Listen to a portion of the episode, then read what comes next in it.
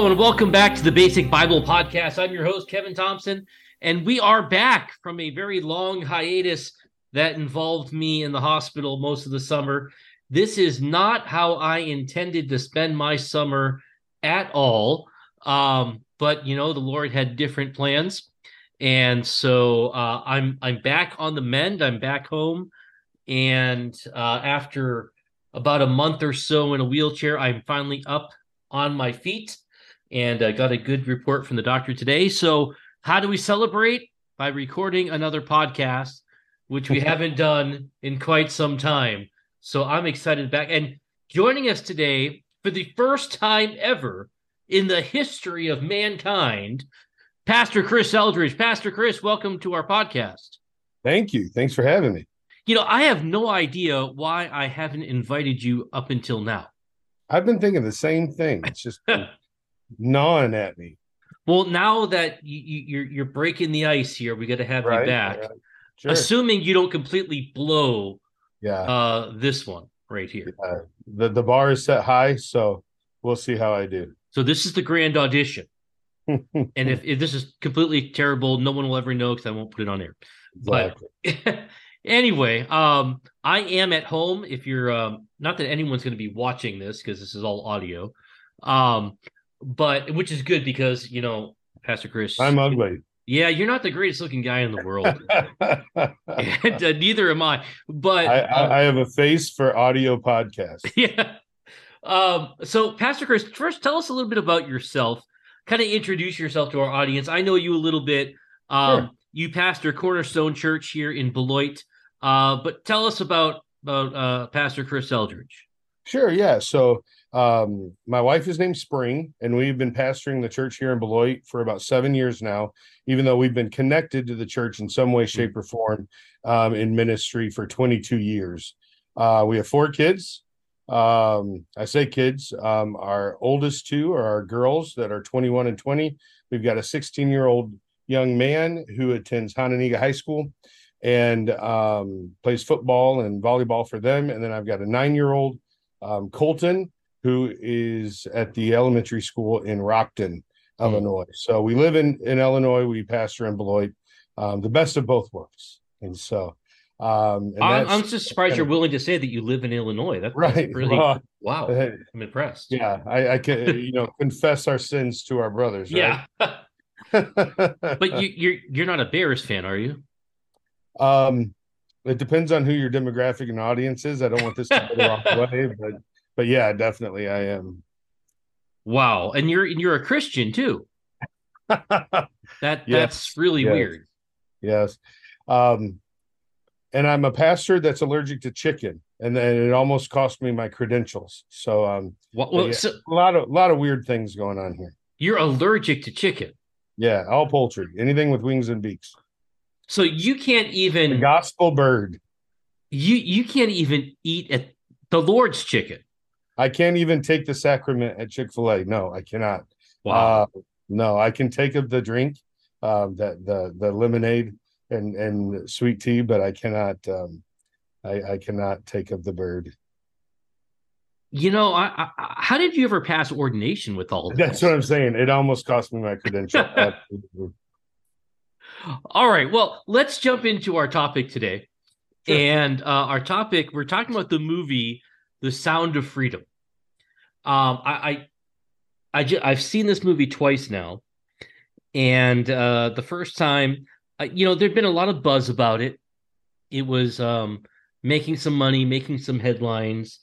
Um, I was a little skeptical at first because I heard rumors of connections to conspiracy theories like QAnon and things like that, and so yeah, I wasn't, you know, what a. But I decided there was a, you know, when you're in a wheelchair, there's not a whole lot you can do. um, but I can sit and watch a movie. Right. And so I grabbed my son Tony, who uh, has his learner's permit, and he's willing to drive anywhere at this point. And so I said, "Hey, I need to get out of this house. I've been in this house for a month. I need to go experience something other than the four walls here." So we went to another place with four walls, um, but this place has good popcorn and and drinks and stuff. So I said, let's go see this movie. So I brought him along with me, and um, I was blown away. You know, there's some movies that you just they just in my mind don't live up to the hype. Um, in my opinion, this one did. So, Pastor Chris, you've seen the movie, and, mm-hmm. that's why you're. At least I hope you've seen the movie. Otherwise, this is going to be really, really short. Yeah. Oh, um, I should go see it. Thanks for the recommendation. So, what were your impressions of the movie? Well, I was kind of the exact opposite. So I came at it from the opposite perspective, um, in that I hadn't heard anything about it. My mm. wife had actually heard about it. Um, I hadn't heard the good, the bad, or the ugly about it. Um, so I was coming in pretty, pretty fresh, pretty clean. And um, she had she had heard about it, heard good things about it. Um, spring is not one to want to watch movies of content when children are vulnerable, yeah. um, anything like that. And so the fact that she even wanted to see this, um, it, it really does bother her. It, it, it um, there is some you know residual issues that she has sure. um as she contemplates and thinks about you know our kids and all that kind of stuff it brings a lot of anxiety to her so the fact that she wanted to see it really spoke to me hmm. um about what she had heard about it and so we went um and i went with with a a clean slate uh an open kind of filter and um and i absolutely um so I, you know, as far as the movie goes, it's riveting. It's yeah. unbelievable. Um, the content is, um, and and again, not even knowing, um, I'll just kind of expose my ignorance here. Yeah, uh, didn't even know until we were sitting there that it was a true story. I mm. knew what it was about. Um, the only kind of frame of reference that I had in my mind um, going in was another movie that had come out several years ago um, that I think the the brothers of For King and Country had done about okay. trafficking and um and it wasn't a true story. It was just exposing plots and exposing um that type of dynamic in the world. Um and i thought this was just another one of those type you know a real riveting but um modern day look at, at a very you know um desperate situation that people can right. find themselves in having no idea that it was true um, so as this movie unfolded, as I understood, as I started to pick up on, you know, exactly what was happening and and the uh, reference points of the movies, um, it actually just became so almost overwhelming in that it's a hard truth that ne- needs to be yeah. known and and it, it became this thing where spring and i both you know, when we would be asked about the movie, because we saw it very early on. Okay. So as we saw it, um, you know, many people were still contemplating whether they would go see it or not, hearing about it. And so we would get asked a lot. And and the, every every question was, is it good? You know, like because that's how you rate movies. Yeah. You know, is it a good one? Is it a bad one? Is it boring? Is it long? Is it short? You know. Um, but the but the question that always came up is, was it good? And and you can't answer that really without a discussion. Right. It's it's unbelievably good and unbelievably horrific at the same time. Yeah. And and you walk away wishing you had never seen it but so thankful that you had the privilege to see it and burdened now with this unbelievable weight of now what do i do with it? Right. Oh and and, and so obviously for those that have seen the movie they give you plenty of opportunities on the back end of this movie to do something with yes. it not about it not for it um but with it. What are you going to do with it? Armed with the knowledge armed um with the um the obligation really as far as what i consider a believer's obligation is to actually do something with it. And so it was a very mixed bag. You walk away with this kind of mixture of emotions that, you know, this was horrific. I don't want my children to see this, but man, my kids have got to see this. Yeah. And, um, and you know, we have to make this thing known. And so um, going in kind of eyes wide shut and having them open. Um, now, on the back end of that, coming back and being such a fan And so now I'm Googling everything about it and Yep, I'm, I'm yep. reading up on all of this stuff and I'm informing myself and I'm talking to people about it and I and I'm entering in or even even instigating conversations about it. Um, and all of a sudden you're hearing all of this negative backlash and you're hearing all the things that you Yeah. were able to go in knowing. Um, that was quite a different experience for me. But Hmm. going into the movie, experiencing the movie, obviously, you know, when I'm a I'm a geek, I'm a kind of a, a comic nerd, so I'm used to these three hundred million dollar budgets, movies, you know, Yeah. all this stuff. To go into a fifteen million dollar budget, you know, which is, as some have said, you know, that's pocket change for some of these directors Right. and producers, and, and especially these big um, Hollywood production companies. Um, to be riveted from beginning to end, to be engaged, and and the the quality of the the movie itself Right. Um, was unbelievable. The acting obviously was great. These kids even did a great job. How um, you know, I, I believe looking down the the annals of time and future, these kids will have been a part of something huge. Yeah. I pray, I pray, um, and so and so yeah, walking away. Um, the experience was was amazing, even though it was kind of a double edged sword, and and then yeah, then you enter into the the conversation of it. Right. And for those listening, I use air quotes just so you. yeah it, it's really when i when i first heard about this I, I i thought it was a christian movie and it's it's not in in in, in not in the sense that it's uh, has a blatantly gospel message or uh I, there's one passage of scripture uh referenced uh, in in matthew about the um millstone around a uh, around your neck if you you harm a child uh, outside of that, it, it's it's not there's not a sermon in this, which is good because I, I don't know what your thoughts are, Pastor Chris, but, mo- but most Christian movies I see, blatantly Christian movies, are just not good.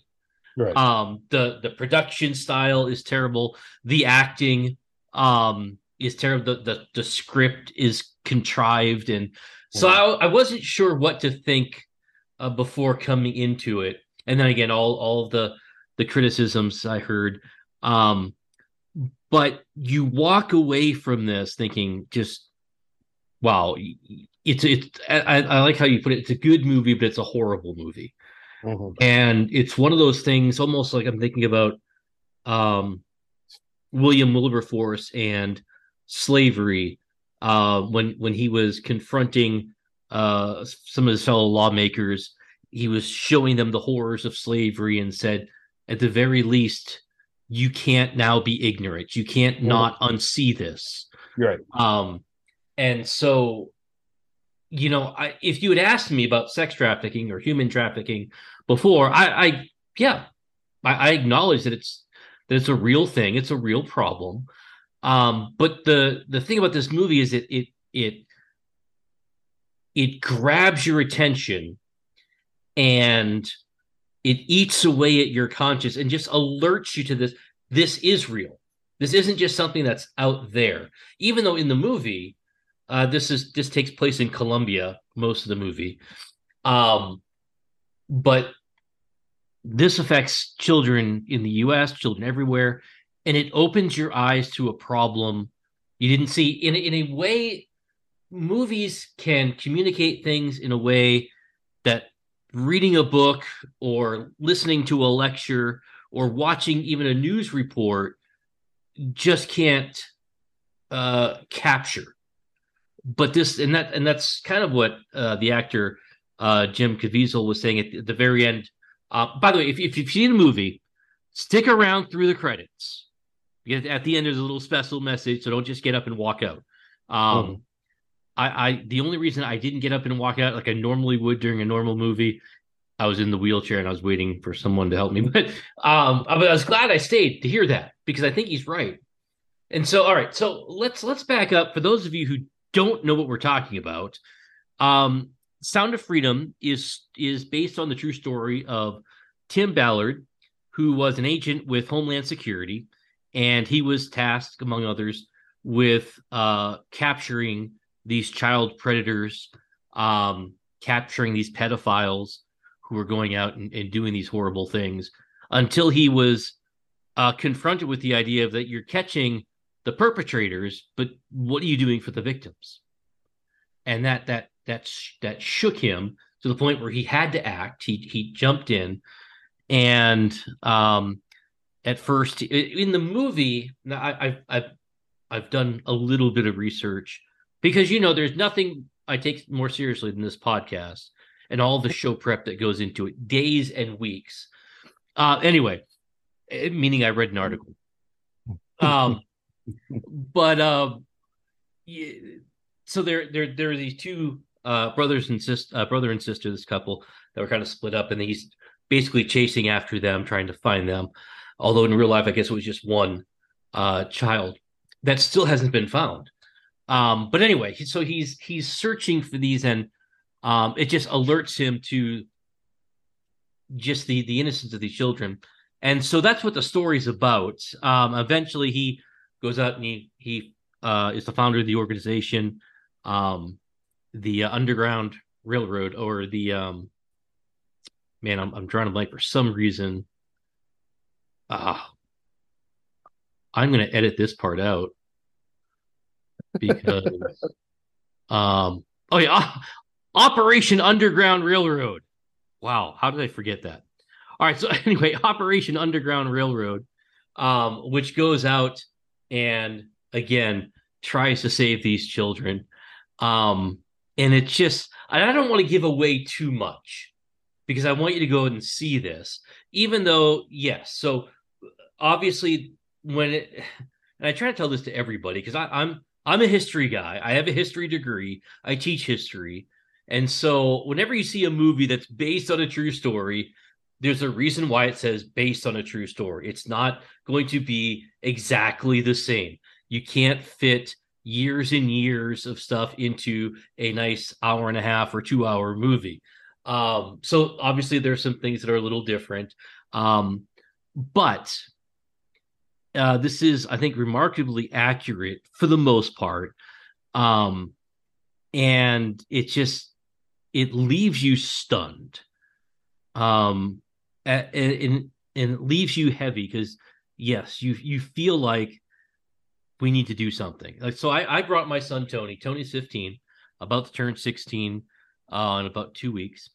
So make sure you get something for Tony. Um, and so he he went with me, and I was a little unsure if I should bring him or not.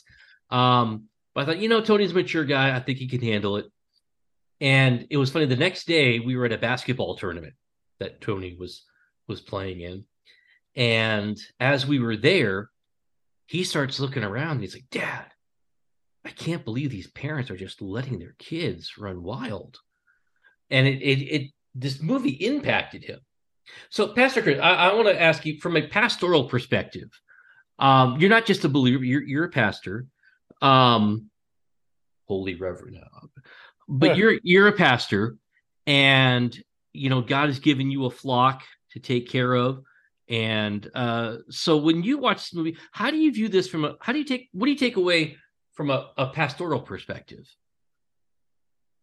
Well, um, really, honestly, the the biggest thing that I took away, and probably couldn't even articulate all the different things that just innately hit you. And yeah. from a pastoral perspective, you're always looking for uh, pastoral fodder. You know, you're always yeah. looking for um, hooks for sermons and all that kind of stuff. Kind of like a comedian really you know, always looking for those things that don't make sense. And, That's great because every chapel message I thought was a joke that you've ever preached. true. See, very, very. The correlation is is uncanny. Um, um, no, the biggest thing that that I took away from it is exactly what you said earlier, in that this was not a Christian film. Yeah, um, it was a film by a lot of Christians um, right. But it wasn't for Christian distribution. And, and I'm like you in, in that most Christian, overt Christian films, God bless them. And some of them are tolerable, and some of them I, I would dare say are good.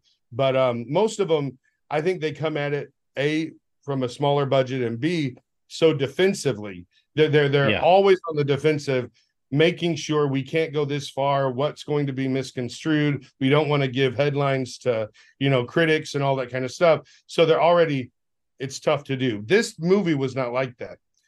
And what i love about it from a pastoral perspective the greatest lessons that you can teach disciples or, or the people that you're in your congregations or or those that you're trying to reach the greatest um lessons the they're not always very clean. Um yeah. and i mean clean as in um you know vulgar and all that kind of stuff.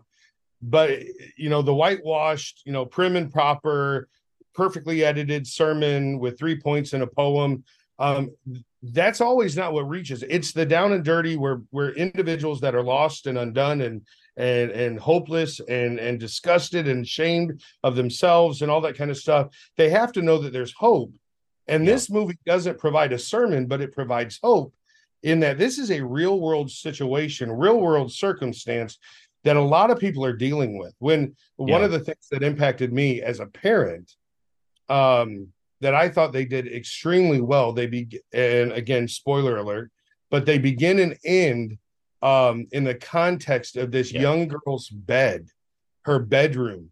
There was, you know, toys there. This was a real person right. in, in context of this movie, where we see, you know, commercials of just or, or articles about random names, a, a random minor of a certain age we don't have any context to that. It's not yeah. like our kid, but I immediately saw my son's room. It was yeah. cleaner in my son's room, but, but I immediately see the bed he sleeps in, you know, and what it would feel like, you know, and this concept kind of reverberates through the movie of what if that bed was empty tonight? You know, what if that yeah. bed was um, unoccupied because of something like this?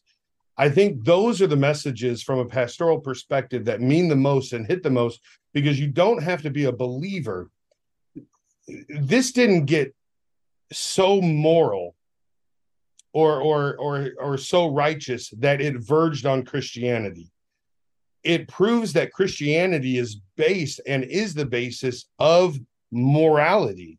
Right. And so it's not that they did a really really close version of a christian movie it's that they were so transparent and and and and engaged in the struggle of righteousness that it automatically displays and reflects what we believe you know comes from the bible the judeo-christian morality yeah. um mindset and so from a pastoral perspective it took me back to a parable like you said the, every event wasn't historically perfectly articulated and accurate to what actually happened.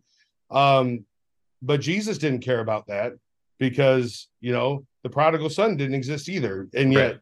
millions of, you know, upon millions of people have studied and and found themselves in the middle of that same story, even though the historical accuracy, Jesus was very clear I'm I'm just using this to prove a point. Yeah. There was really no religious connotation to the prodigal son except for what we believe we can extrapolate from it. And this movie from a pastoral perspective fits that bill. It's perfect in that without overt Christianity, it's an unbelievable story for us to extrapolate Christianity. Yeah.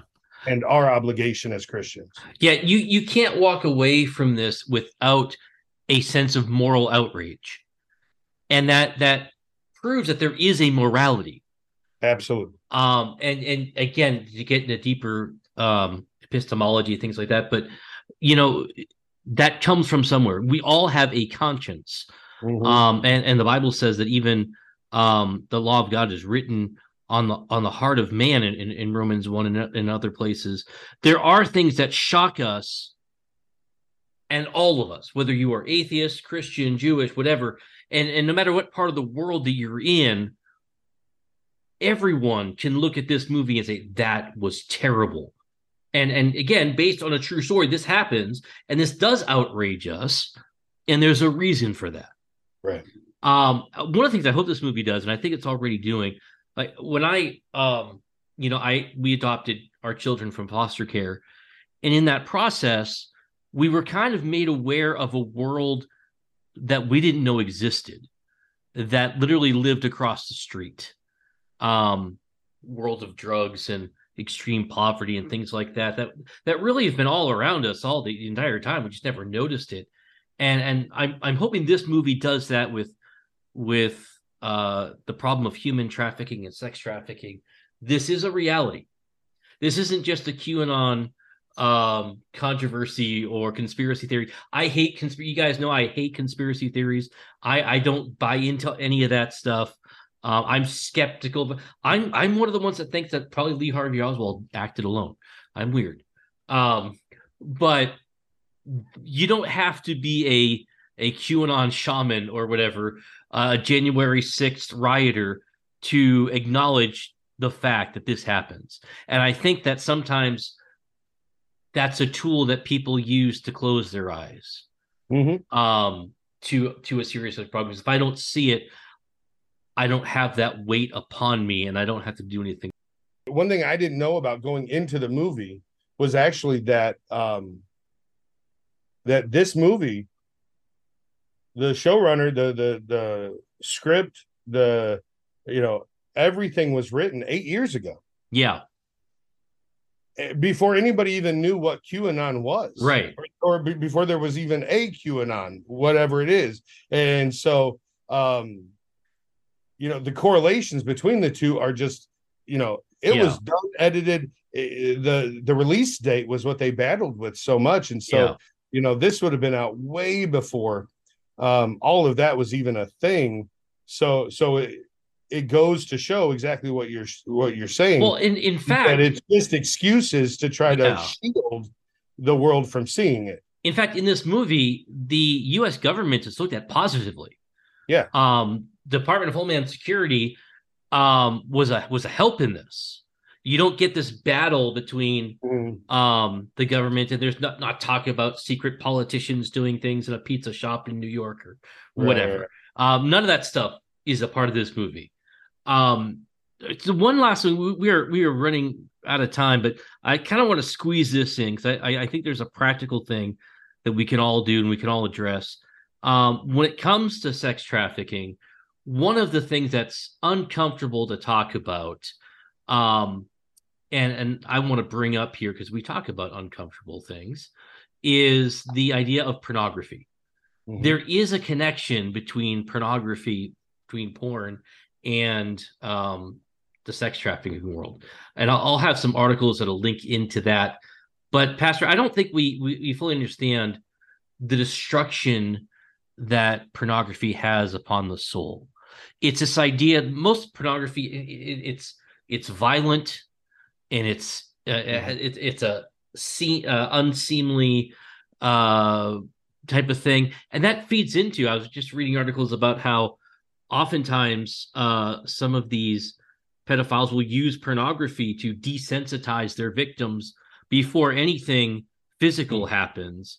And, and even just pornography feeds into that desire uh, people who watch pornography statistics show are more likely to engage in dangerous sexual activities and even illegal sexual and so it's it, this huge massive uh, push on pornography feeds into all of this. In fact i was reading one statistic that um oh, maybe if i can find the the exact statistic because it was just overwhelming to me to think yeah here it is.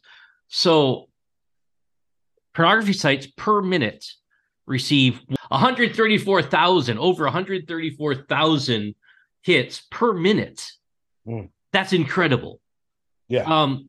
So, Pastor, how how am I am I overblowing this, or am I just being one of those stuck up Christians that you know uh, wants to control people sexually, or is this is this a real problem?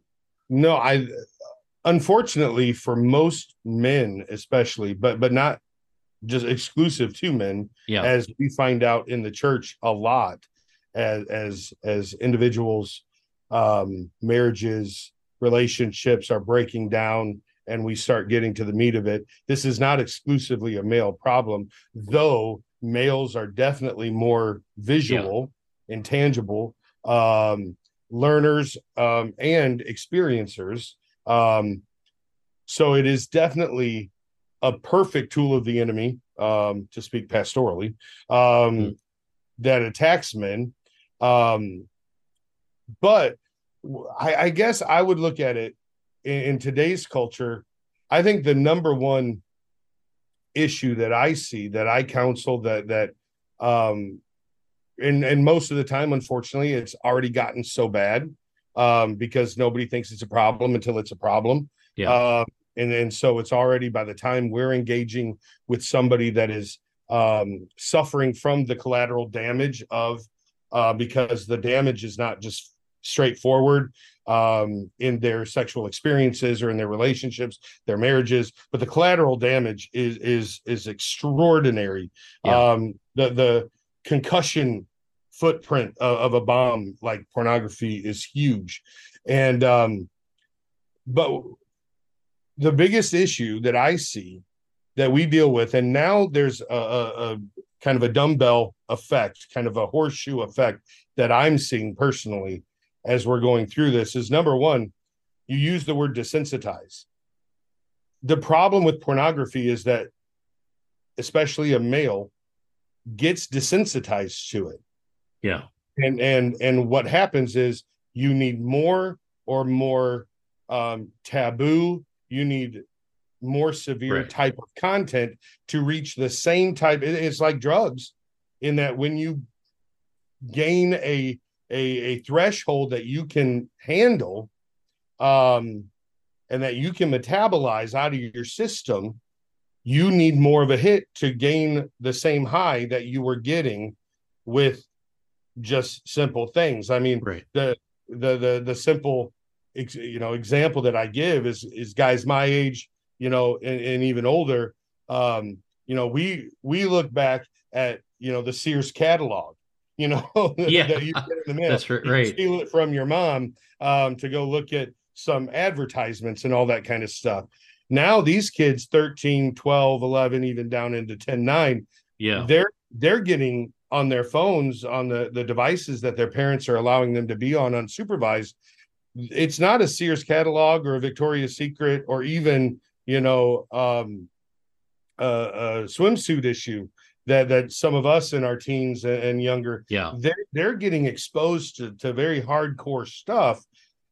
And the more they get exposed to it the more desensitized they get. So then they have to find the angles the the content the taboo um that's going to excite them in the way that a simple exposure did before Yeah. and so that's desensitizing an entire generation to need a more and, and exactly what you said the more violent the more um, invasive the more taboo relationally taboo um, whatever um, is more of the risk that's where they're going to navigate to Yeah. to get the same type of uh, of of high um, from that that they used to get from just basic whatever they were finding. Right.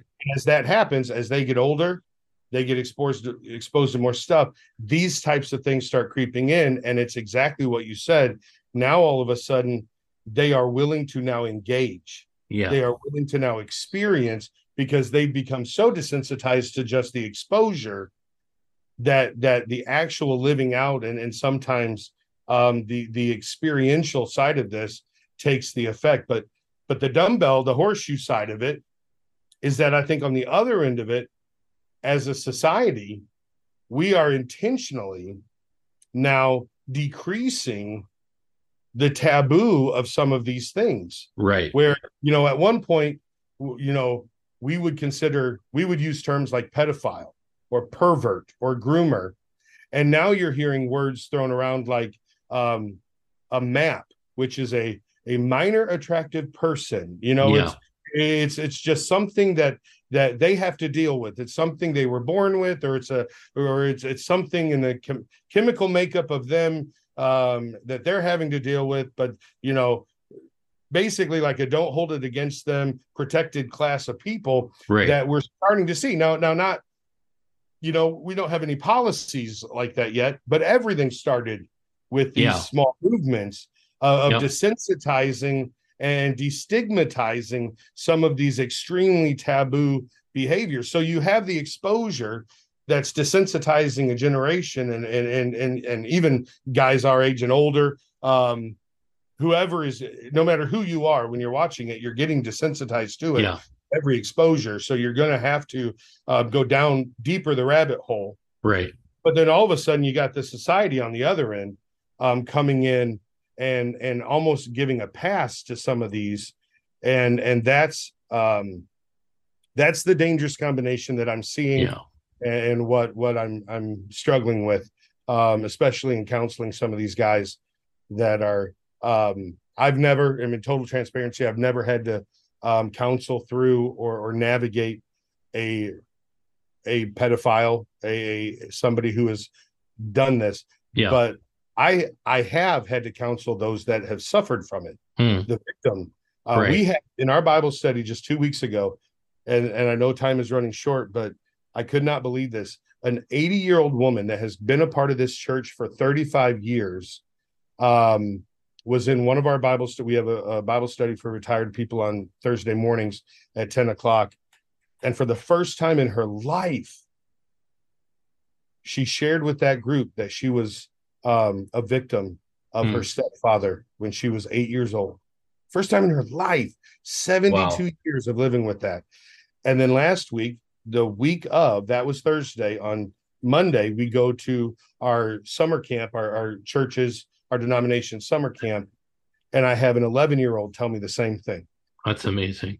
From- well, we've got to we've got to stop there because we're about to run out of time here, and uh, we're going to be cut off here. Um, but I want to thank you all for listening, Pastor Chris. I hope you'll come back on the podcast. Uh, you passed the audition, Thanks. but you know we're gonna our recommended resource this week, of course, is the movie um, "The Sound of Freedom." Go see. We'll have a whole bunch of links in our show notes. Um, and join us back next week. We'll have uh, my, my former student Daniel Leach back on. He'll be giving us an update what's he's what's going on in his life. And so, thank you for listening, and have a great rest of your week.